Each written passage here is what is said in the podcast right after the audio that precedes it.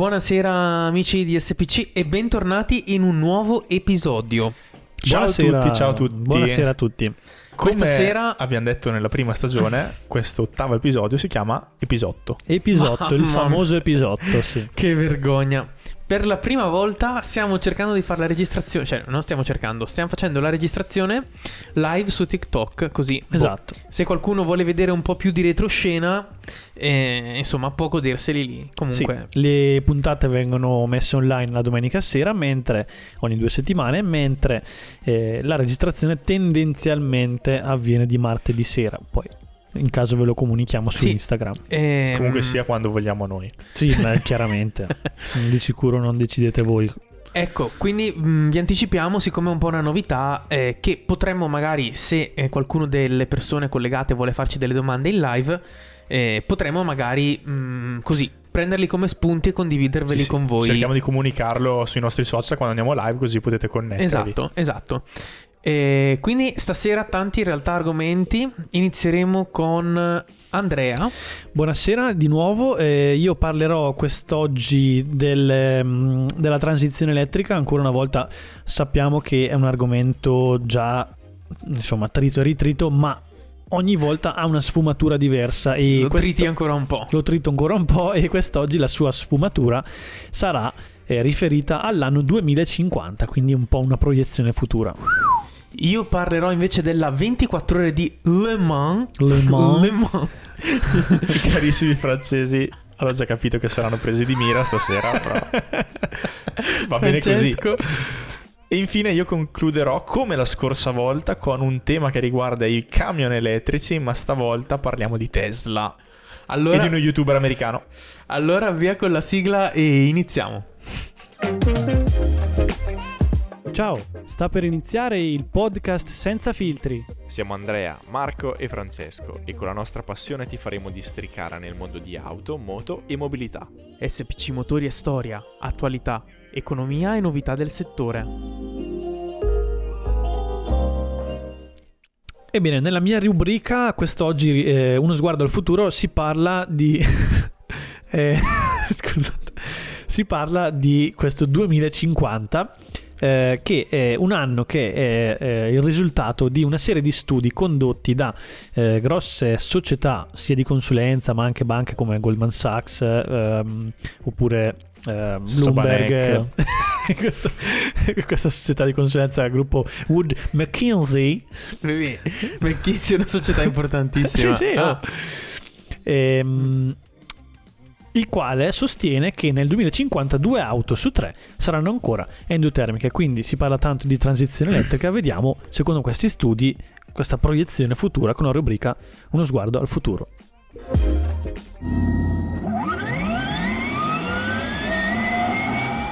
E ora la rubrica Uno sguardo al futuro.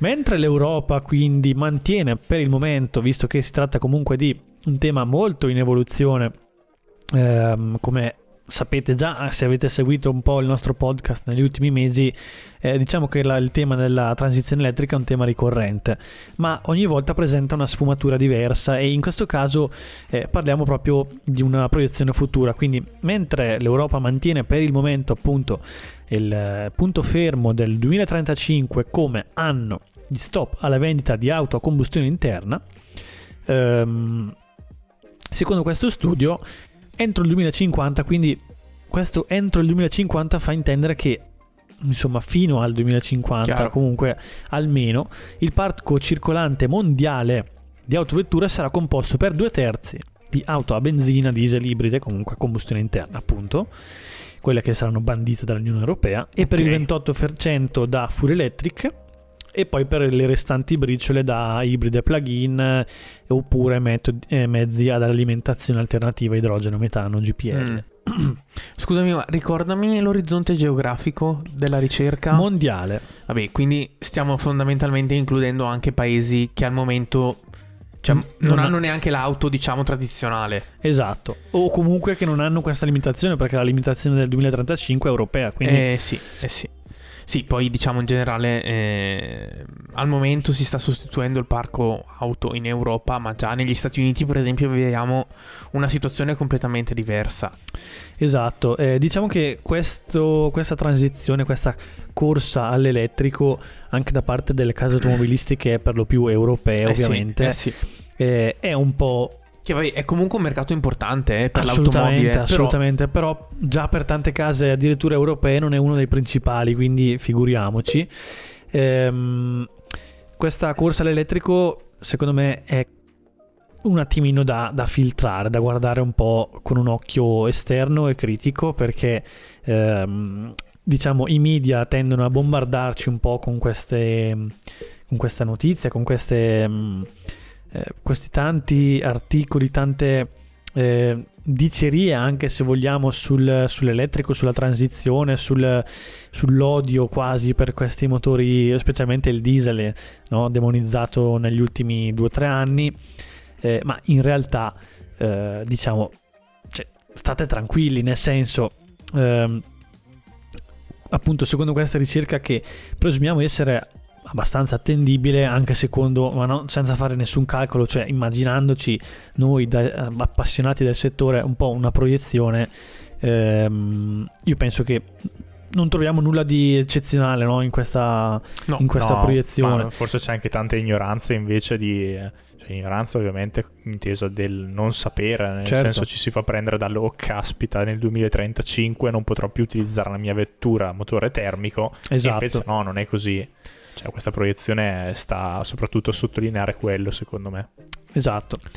Ehm, poi, chiaramente, questo bando dell'Unione Europea accelererà il processo di elettrificazione perché eh, da lì in poi, chiaramente, eh, la, la percentuale probabilmente è quell'anno, se rimarrà tale, che farà fare uno scatto alla questa percentuale eh, di Eh auto sì. elettriche e magari in alcuni paesi che già, non dico che hanno già quasi invertito la tendenza, ma ci sono vicini, specialmente i paesi nordici, eh, allora lì sarà un, momen- un modo per davvero cominciare a invertire la tendenza quindi dire ok le auto elettriche stanno eff- effettivamente diventando quasi di più di quelle ehm, a motore termico. Sì, chiaro che come anche un ascoltatore ci ha fatto notare nei commenti, eh, la situazione è molto diversa per i paesi che già oggi hanno un parco auto molto più vecchio rispetto al nostro, cioè penso ai paesi dell'est Europa esatto che vivono di rendita, nel senso che vivono sull'usato di prima mano dei mercati, diciamo, dell'Europa occidentale.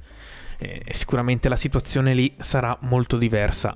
Eh, staremo a vedere. Sì, e infatti qui nell'articolo si fa sempre riferimento, si fa anche riferimento agli autoriparatori, quindi tutto il discorso dell'assistenza delle officine che ehm, stanti così le cose dovranno certamente adeguarsi sì a un nuovo parco circolante e quindi nuovi metodi, nuovi, eh, nuove esigenze anche da parte eh, delle vetture, dei consumatori, insomma, ma comunque eh, cioè, anche qui non è che di colpo spariranno le officine meccaniche che ti, che ti cambiano Mm, le candele, mm, mm. perché eh, se è vero che, eh, come dicono, che vabbè, parliamo sempre a livello mondiale, quindi è una grossissima media da prendere con le pinze, però due terzi del parco circolante ancora a motore termico vuol dire che insomma Sì, sì. spazio per, eh, per tenerci la nostra 911 In garage, In garage. eh, ce l'abbiamo. ce n'è.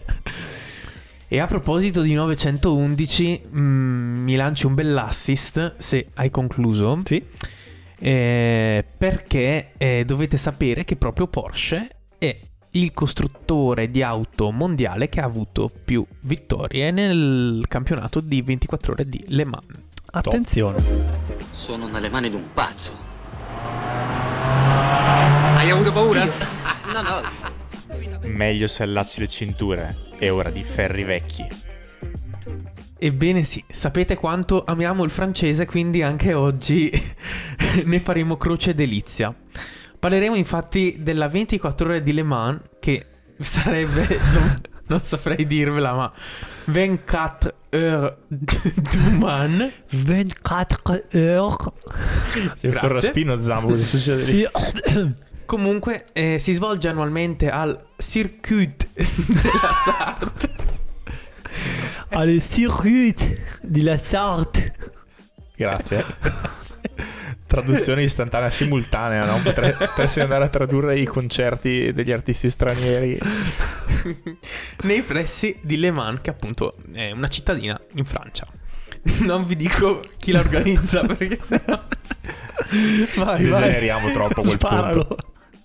Niente, vogliamo degenerare. Automobile Club dell'Ouest. Cioè sarebbe... Ah, eh, pensavo un, un Ecco, qualche sì, lo nome, giusto. un qualche nome formaggioso. Comunque, vabbè. Qualche carismatico No, torniamo un attimo seri perché in realtà la 24 ore di Le Mans è la gara più importante del campionato del mondo di endurance. E cioè, dire Le Mans è un po' come dire Dakar, è una di quelle competizioni, è un po' come dire rally di Monte Carlo. Allora, la Dakar non si tocca, però sì. eh, E no, mm, Le Mans forse, e adesso vi faccio anche capire. mm, Allora, la Dakar è la competizione di cui abbiamo parlato di più nel nostro Sì, podcast, cui eh, riveste una certa importanza tra queste quattro mura, tra, tra queste tre sedie, per Cioè, cui mm, prima di scavalcarla... Immeritatamente, però diciamo per, per significato storico, Le Mans è una di quelle competizioni che eh, al pari secondo me della Formula 1, mh, seppur con modalità completamente diverse, sicuramente ha segnato la storia dell'automobilismo. sì, sì, è una delle più affascinanti anche Sì. se vogliamo. E per chi non sapesse cos'è eh, la 24 ore di Le Mans, mh, dovete sapere che appunto è una gara di endurance, quindi le gare corrono eh, nel corso delle 24 ore. Tradizionalmente la gara iniziava alle 16 di un sabato di giugno e si concludeva alle ore 16 della domenica. Ehm, E, e appunto l'obiettivo che mm, uno può pensare l'obiettivo è chi arriva prima vince, ma in realtà l'obiettivo della gara di Le Mans è percorrere più chilometri possibile. Ok. Vabbè, quindi- è chiaro, se no chi taglia l'arrivo appena dopo le 24 ore magari rende dietro i tre giri. Per forza chi fa più giri vince in 24 ore. Sì, però in realtà leggevo che non è così automatico perché eh, ci sono stati dei piloti che si sono aspettati in passato quando non vigeva questa regola e sono riusciti, mm, insomma, adesso non, non voglio entrare nel, nel Sono tecnicismo. stati italiani quelli lì sicuramente. Eh, comunque eh, vince chi percorre più chilometri e anche qua dopo In ci 24 torneremo ore, in ovviamente. 24 ore chiaramente. Eh, la prima gara si è svolta, pensate ben, nel 1923 Ah però. e allora, ad eccezione di mm, circa una decina di anni, mm, considerate le guerre, due varie. anni per la pandemia, è stato rimandato sia nel 2020 che nel 2021, però diciamo che è una competizione che ha avuto una certa regolarità. Tra l'altro, non lo sapevo, eh, buona parte del percorso è di fatto un circuito cittadino, Sì, sì. che poi nel corso dei, se- dei secoli, del- se- dei secoli, dei secoli, nel corso dei decenni eh, è stato insomma un po' trasformato in circuito, no? Quindi alcune curve, magari le più pericolose, eccetera, sono state poi trasformate in un vero e proprio Un circuito. po' come il Nürburgring. Esatto, Una sì. cosa del genere. Bravissimo, bravissimo. Perché io parlo di Le Mans? Vabbè, lo spunto è sicuramente, non è una notizia fresca, ma non abbiamo mai parlato, quindi ne parliamo. È Ferrari che torna a Le Mans dopo che la, eh, la abbandonò di fatto nel 79. Eh, se non ricordo male, dopo vi do mm, il dato esatto. Eh, quindi, insomma, una notizia importante, un campionato molto importante. Eh, dovete sapere che Ferrari è il terzo costruttore per vittorie. E considerando che ha smesso praticamente 50 anni fa, eh, devo dire che sicuramente Beh, sì, ha mantenuto con, con dignità, devo dire, bravissimo. questo primato. Ha decisamente mantenuto, eh, dimostrato insomma nel corso del tempo di essere un costruttore importante. Peraltro, scusa, ti interrompo velocissimamente No, no, perché eh, se ricordate, in qualche puntata fa ho parlato di Isotta Fraschini che Vero? anch'essa eh, sta tornando in- mm, così alla ribalta proprio dalle manne, quindi evidentemente è una competizione che sta ritornando ad essere attrattiva anche per i, i costruttori. Sì, assolutamente sì. Ehm, tra l'altro, eh, perché voglio parlarvi di Le Mans? Perché c- ho scoperto, facendo delle ricerche, eh, tra l'altro, vabbè, quest'anno sarà di nuovo a giugno, eh, è stata confermata. Eh, ho scoperto facendo delle ricerche che, cavolo, tantissime cose eh, della storia dell'automobile, ovviamente, come ovvio che sia, sono passate da Le Mans. Vi faccio qualche esempio. Non so se avete presente la leggendaria partenza di Le Mans. Eh, classico, si vede proprio nei film della Ferrari.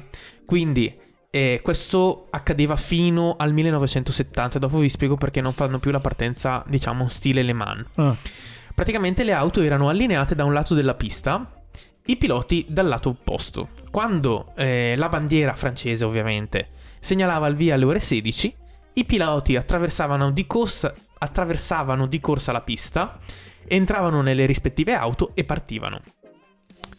Questa procedura ehm, è stata abolita e è diventata rischiosa dopo che sono state introdotte le cinture di sicurezza nel 1970. Quindi voi immaginate che, cioè, prima del 1970, e dopo vi do un dato, quindi ricordatevi questo- questa data, prima del nove- cioè 1970 auto da corsa senza, senza cinture di sicurezza. Ehm, quindi, cosa succede però eh, dopo che sono state introdotte le cinture?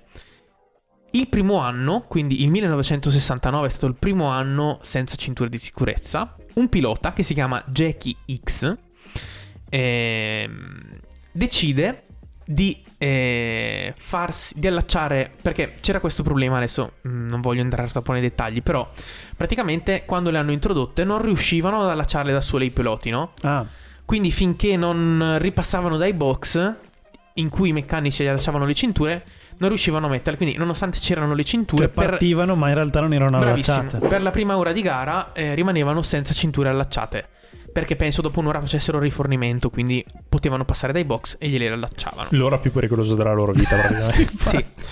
E niente, questo pilota dimostrò che eh, pur non correndo all'auto e facendosi allacciare le cinture, riuscì a vincere la gara. Eh, la madonna. Sì. Purtroppo, Brufu. eh, tra l'altro la vinse solo di 120 metri, pensate voi, cioè 24 ore le vinci su per 120 metri. Eh, se non avessi aspettato, magari... Pensate, pensate purtroppo che eh, quell'anno, mh, proprio quell'anno, una persona che invece, un pilota che invece non aveva allacciato la cintura in quella prima ora, morì in un drammatico Ecco. incidente. Eccolo.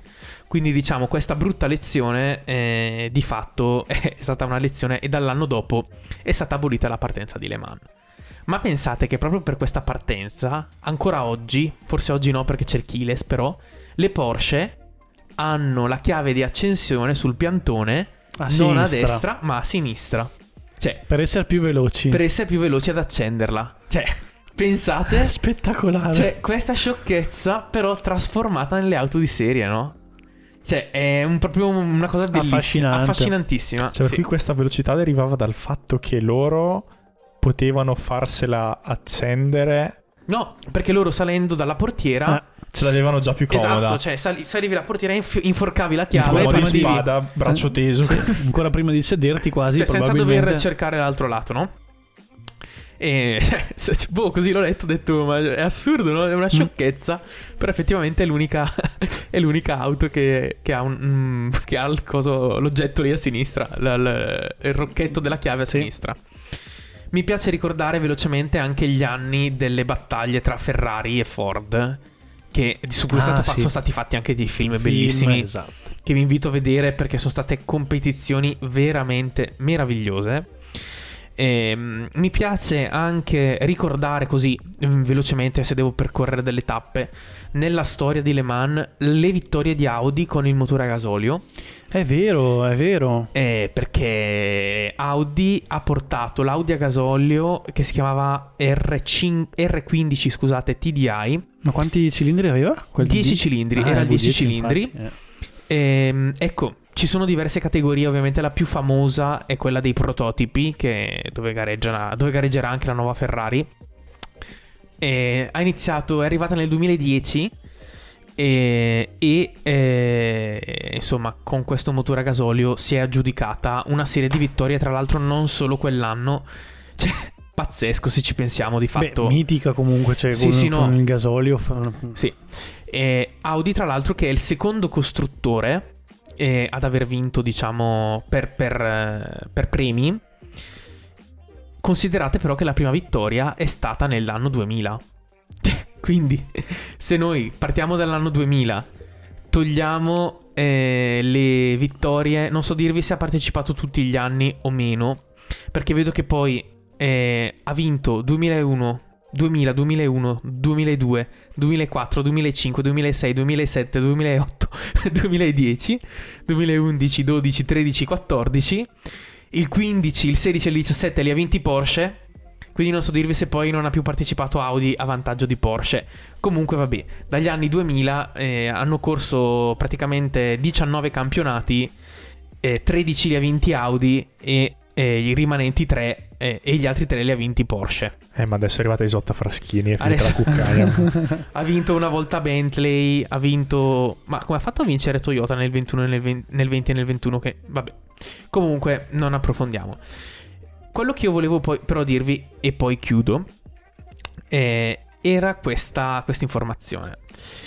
Vi dico che eh, nel 2022 mm, la gara è stata vinta con una velocità media di 215 km orari. Ok? Alla faccia. Adesso ma il però vi- circuito è ovale, tondo o... No. No, no, no, no, no. Cioè, audio ha un bel rettilineo, mi pare, però. eh, insomma, Ha il suo perché, eh, insomma. 215 eh, mi sembra abbastanza assurdo. Eh, esatto.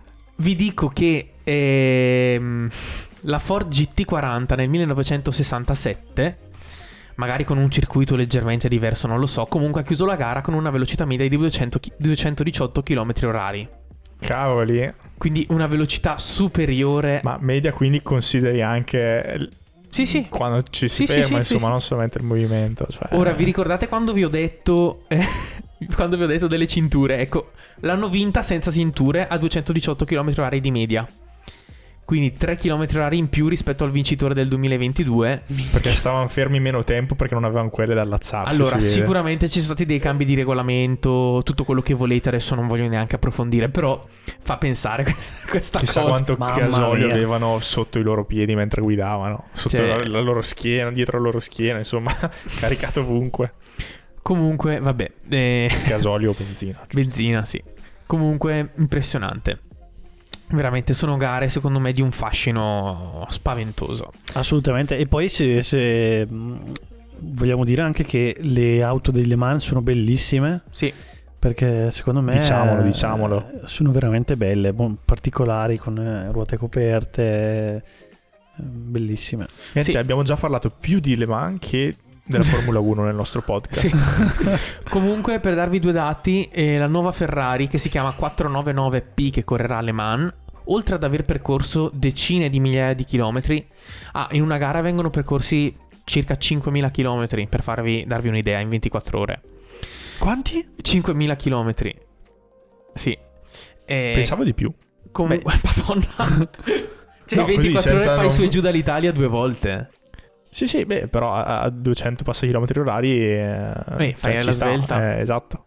Pensavo anche di più, sinceramente. esattamente 5.000. Così, senza fare troppi calcoli, ecco. Sì. Comunque avrà un motore a 6 cilindri a 120 gradi con una biturbo che svilupperà 680 cavalli. E il motore elettrico in particolare eh, sarà mm, un motore da 272 cavalli. E ovviamente è una- un'auto ibrida, siamo nel Mhm. 2023, eh, così si fa. Ha una tensione nominale da 900 volt. Il tutto sarà gestito da un cambio a 7 marce. Ma solo 270 cavalli, no? L'elettrico Ah, più 680. ah, ecco. Arriviamo a un totale, se noi facciamo una somma del tubo, di circa 1000 cavalli per un peso di 1030 kg. Quindi, Madonna, 1000 kg. sì. Sì. E, e niente, sono curioso di vedere come andrà. Ma a proposito di elettrico, forse è arrivato il momento di farmi l'assist per quella che è l'ultima rubrica di oggi, cioè la rubrica Muoviamoci, dove parleremo ancora di camion elettrici.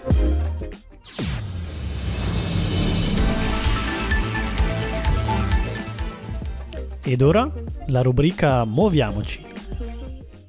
Ebbene sì, ancora una volta andiamo a parlare di questi veicoli industriali elettrici, ma stavolta non parliamo di retrofit come nello scorso appuntamento podcast, bensì di un veicolo che originale è equipaggiato con dei motori elettrici. In questo caso stiamo parlando del Tesla Semi, una nuovissima eh, uscita di Tesla che non so se sia già in, in circolazione in commercio, ma non è questo il punto della, Mm, non penso. No, non della penso rubrica di oggi e comunque sia eh, come una monoposto, perché al suo interno la disposizione della cabina non è quella classica che noi ci immaginiamo su, su, un, su un trattore stradale, ma è un sedile unico centrale con volante, due schermi ai lati e eh, un sacco di spazio sia a destra che a sinistra, cosa che non siamo abituati, noi siamo guida- abituati a guidare o tutti a sinistra o tutti a destra per gli anglosassoni, è una disposizione molto bella da vedere. Ecco, fuori il camion ha una forma tipica insomma, Tesla, da vorrei usare dire. insomma dai è... esatto cioè brutto minimal eh.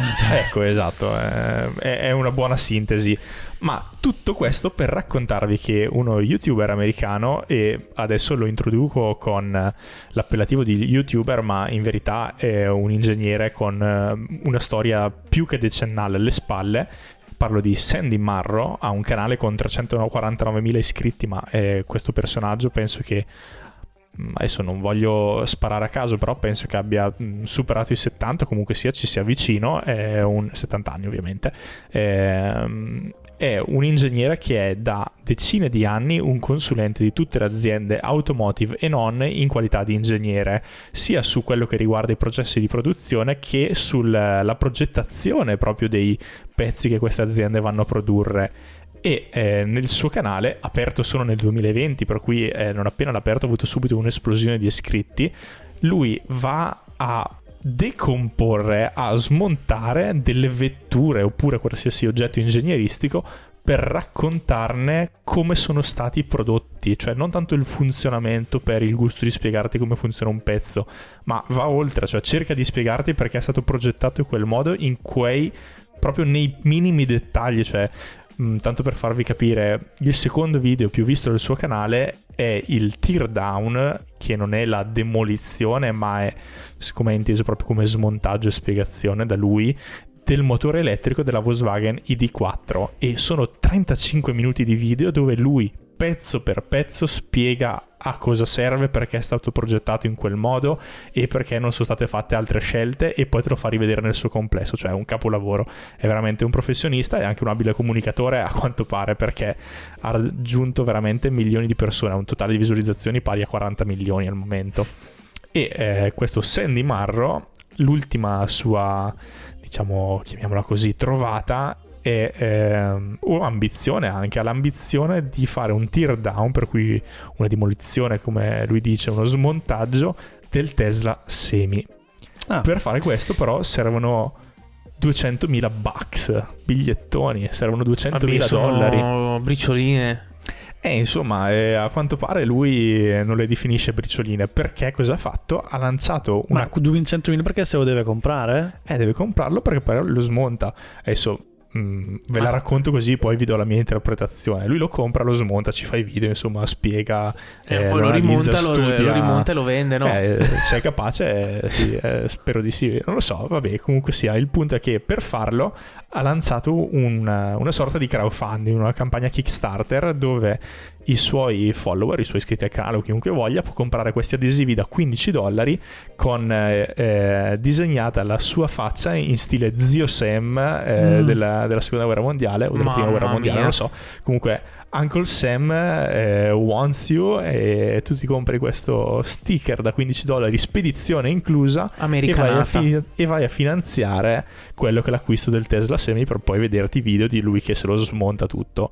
Quindi lui fa una specie di come è fatto ma versione automotive. Esatto, esatto. Lui non va a montare ma smonta. Ma a smontare. E, e questa è una cosa che io mi sono anche sempre chiesto, ma io penso, non so, io sono Mercedes e tu sei BMW, io faccio uscire il nuovo modello di auto ultra tecnologico, quindi svelo la mia tecnologia sia ai miei clienti ma anche ai miei competitor. E io ho sempre pensato, vabbè, BMW la prima cosa che fa ne compra una, eh, se la porta in fabbrica, la smonta e dice vediamo bene cosa, mm. come hanno fatto loro. Io l'ho sempre pensato. E adesso ma lo fanno. E lo fanno. E lui lo fa però pubblicamente, lo fa vedere a tutti, per cui eh, anche nel, non solamente alle case, però facilita di tanto il lavoro, secondo me, a tanti ingegneri che... Sì, che sì, posso, sicuramente. Tipo questo video sì. dello smontaggio del motore di una Volkswagen ID4, magari qualche ingegnere di un'altra casa automobilistica se lo guarda volentieri. Io sinceramente non ne capisco molto, oltre che ascoltarlo affascinato da come lo racconta, poi poi eh, faccio fatica a trovarne un riscontro pratico. Certo. Eh, intanto volevo dirvi per completezza di informazione che il Tesla Semi è entrato in produzione ufficialmente a, a Ottimo. inizio ottobre 2022 e i primi dovrebbero essere stati consegnati a dicembre a Pepsi. Quindi Ah. eh, dovrebbero, dovrebbero essere... eh, ah no, è stato... Scusatemi, ho trovato adesso un altro articolo. È stato caricato... Oddio, ma raga, ma è davvero come nelle foto. Sì, sì, sì, sì, sì.